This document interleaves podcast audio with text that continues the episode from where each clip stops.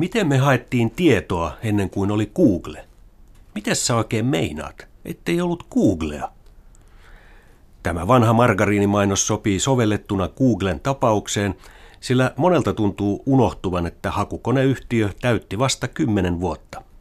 Se perustettiin siis vuonna 1998. Google aloitti toimintansa suurin toivein. Yhtiön päämäärä oli järjestää maailman kaikki informaatio.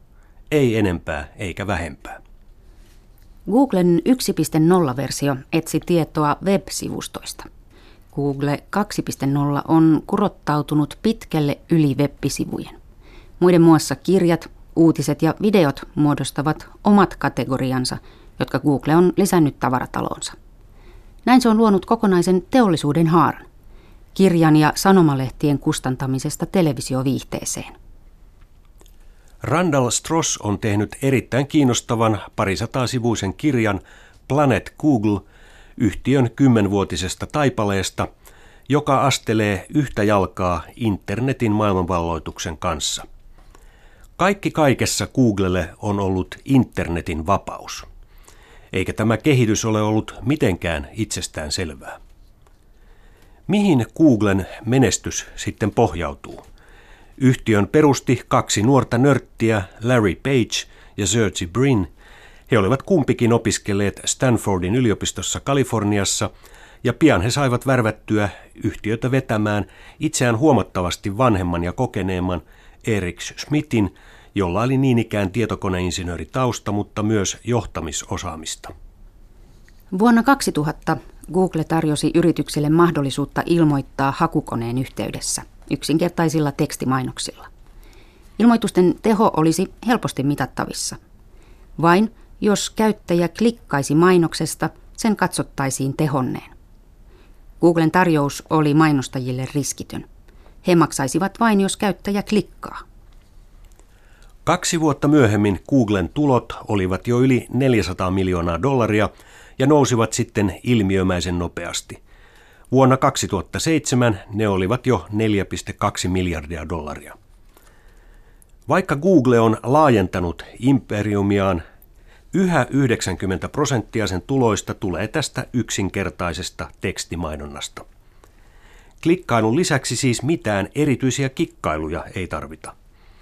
Idea on yhtä yksinkertainen kuin kännyköiden tekstiviesti, josta käyttäjät edelleen pitävät ja operaattorit tahkoavat rahaa. Yahoo'n, Microsoftin ja pienempien kilpailijoiden parhaat aivot ovat vuosia yrittäneet lyödä Googlen mainossijoitteluformulan laudalta, mutta kaikki ovat epäonnistuneet siinä.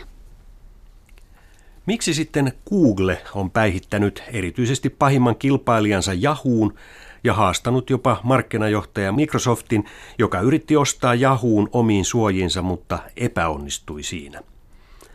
Randall Stross antaa kirjassaan moniselitteisen, mutta vakuuttavan tuntuisen vastauksen. Tässä on yksi keskeisimmistä syistä. Kuka tahansa voi mennä Googlen kotisivuille toteamaan yhtiön hakukoneen täyden voiman ilman, että hänen täytyy antaa itsestään mitään henkilökohtaisia tietoja. Sukupuoli, rotu, ikä, koulutus, ammatti, kaikki säilyvät tuntemattomina.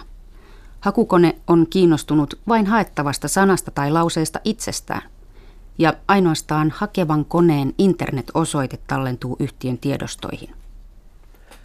Tästä huolimatta myös Googlen algoritmi, joka on itse asiassa kooste monista pienistä algoritmeista, on herättänyt jonkun verran huolta. Mutta juuri tällä alueella kilpailija Yahoo on kompuroinut paljon enemmän. On silti ymmärrettävää, että hakukoneteknologian kehittyessä ja sen käsitellessä yhä enemmän informaatiota näitä epäilyjä syntyy. Erityisesti niitä on noussut Kiinaa koskien, siellähän yhtiö on taipunut sopeuttamaan toimintaansa maan hallituksen sensuurimääräyksiin. Juuri nyt Google kuitenkin puolustaa verkkoyhtiöiden ihmisoikeusaloitetta Kiinassa. Google tarvitsee sitä, että internet säilyy avoimena ja uskollisena alkuperäiselle ajatukselleen, ilman maksumuureja, ilman kirjautumisaitoja, ilman ohjelmistojen omistajien asettamia muureja, ilman mitään erityisiä informaation siirtoa koskevia rajoituksia. Vastakkain on kaksi eri leiriä. Toinen haluaa, että informaatio on vapaata, toinen taas ajattelee, että informaatio on liian arvokasta ollakseen vapaata. Markkinoiden suurin ohjelmistoyhtiö Microsoft edustaa tunnetusti tätä jälkimmäistä vaihtoehtoa. Mutta Googlelle on ilmaantunut muitakin haastajia, erityisesti niin sanottuja sosiaalisia verkkopalveluja rakentavat yhteisöt, kärjessä Facebook, joka toimii bisnestä tekevänä yhtiönä. Google käyttää avointa lähdekoodia omissa toiminnoissaan. Se ei ole kuitenkaan antanut omaa hakuformulaansa yleiseen käyttöön. Sekin on yhtiö, joka on kiintynyt omiin salaisuuksiinsa, eikä voittaisi läpinäkyvyyskilpailua. Silti verrattuna Microsoftiin Google on monin verroin enemmän kietoutunut avoimen lähdekoodin ympärillä toimivaan teollisuusryhmittymään. Nämä kaksi yhtiötä eivät aja vain omia etujaan, vaan edustavat myös ideologisesti kahta eri leiriä, avointa ja suljettua. Oli tähän kokonaiskuvaan sopivaa, että nimenomaan Microsoft voitti vuonna 2007 kilpailun saada investoida Facebookiin. Nämä kaksi ovat etulinjassa ajamassa suljettua järjestelmää. Microsoftia ja Facebookia yhdistää yhteinen taistelu ideologista kilpailijaa Googlea vastaan. Facebook on noussut nopeasti haastamaan Googlea. Sen ajatuksena on, että jos puutarha on tarpeeksi iso, se riittää. Toimivan yhteisön ympärille voidaan rakentaa muurit. MySpace yritti myös haastaa Googlea, mutta sen suojaukset olivat kehnompia ja Googlen hämähäkit pääsivät sinne sisään. Strossin mielestä on mielenkiintoista, että vain 300 työntekijän yhtiö Facebook on kyennyt järkyttämään moninkertaisesti suuremman Googlen asemaa. Itse asiassa Facebook on haastanut koko mediakentän, jossa yleisradiotyyppisestä harvoilta monille viestimistä siirrytään yhä enemmän ihmisten väliseen vuoropuheluun ja keskusteluun. Google on yrittänyt vastata tähän kilpailuun monella tavoin. Se on perustanut Google Talkin, Google Friend Connect-palvelun ja monia muita. Mutta toistaiseksi sen paras veto on ollut ostaa YouTube vuonna 2007. Jos Googlen ylivoimaisuus oli perustunut sanojen hallintaan, YouTube taas mestaroi liikkuvilla kuvilla. YouTuben kasvu oli huimaava. Sitä pystyi kuvaamaan käyrällä, joka nousi 90 asteen kulmassa ylöspäin. Sen kasvu ylitti eBayn, Googlen Webhaun, Wikipedian, MySpacein, Facebookin tai minkä tahansa sitä ennen ja sen jälkeen tulleen web-sivuston. Marraskuuhun 2005 mennessä sen palvelimella oli kahdeksan terabittia dataa joka päivä.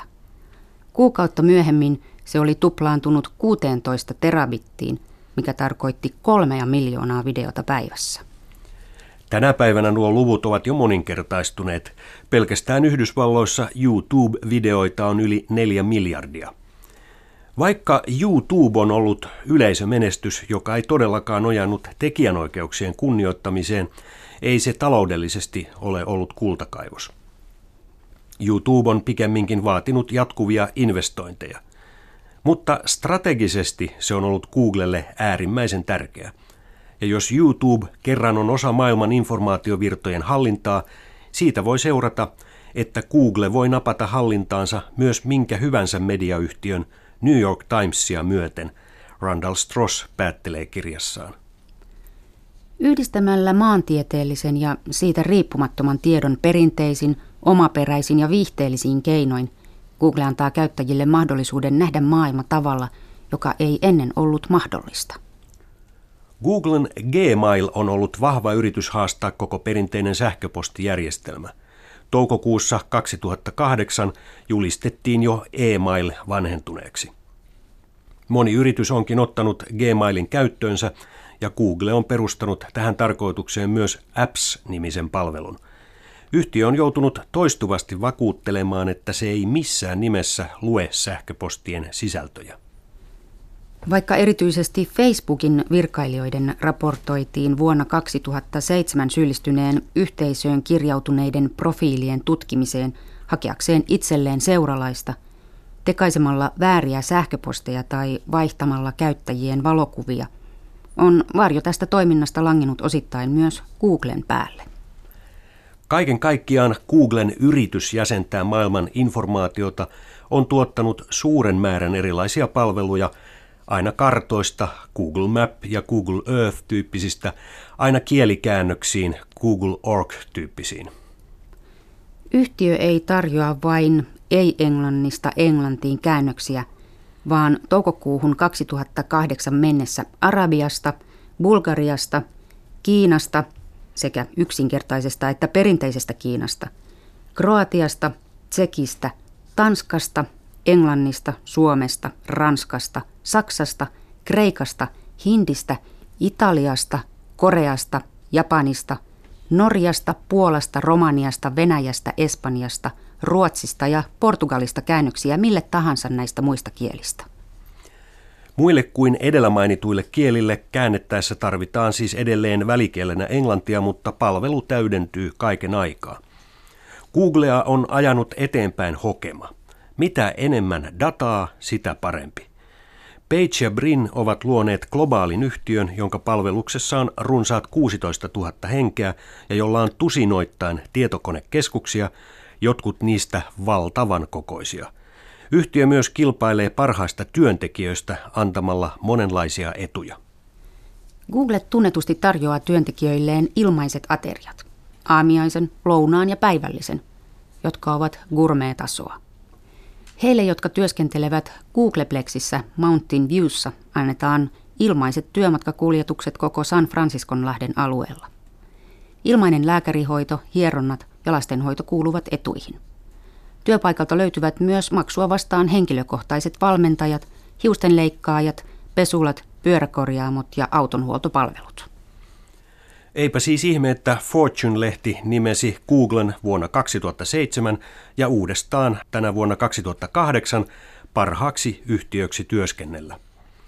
Vielä on epäselvää, mikä on meneillään olevan finanssikriisin vaikutus Googlen kaltaiseen yhtiöön. Joka tapauksessa sen markkina-arvo on tipahtanut samalla lailla kuin esimerkiksi Nokian, ja osakkeen hinta on vain runsaan kolmanneksen vuoden takaisesta huipusta. Yhtiön toimitusjohtaja Erik Schmidt on usein toistanut, että yhtiö on vain yhden klikkauksen päässä menestyksestä tai menetyksestä.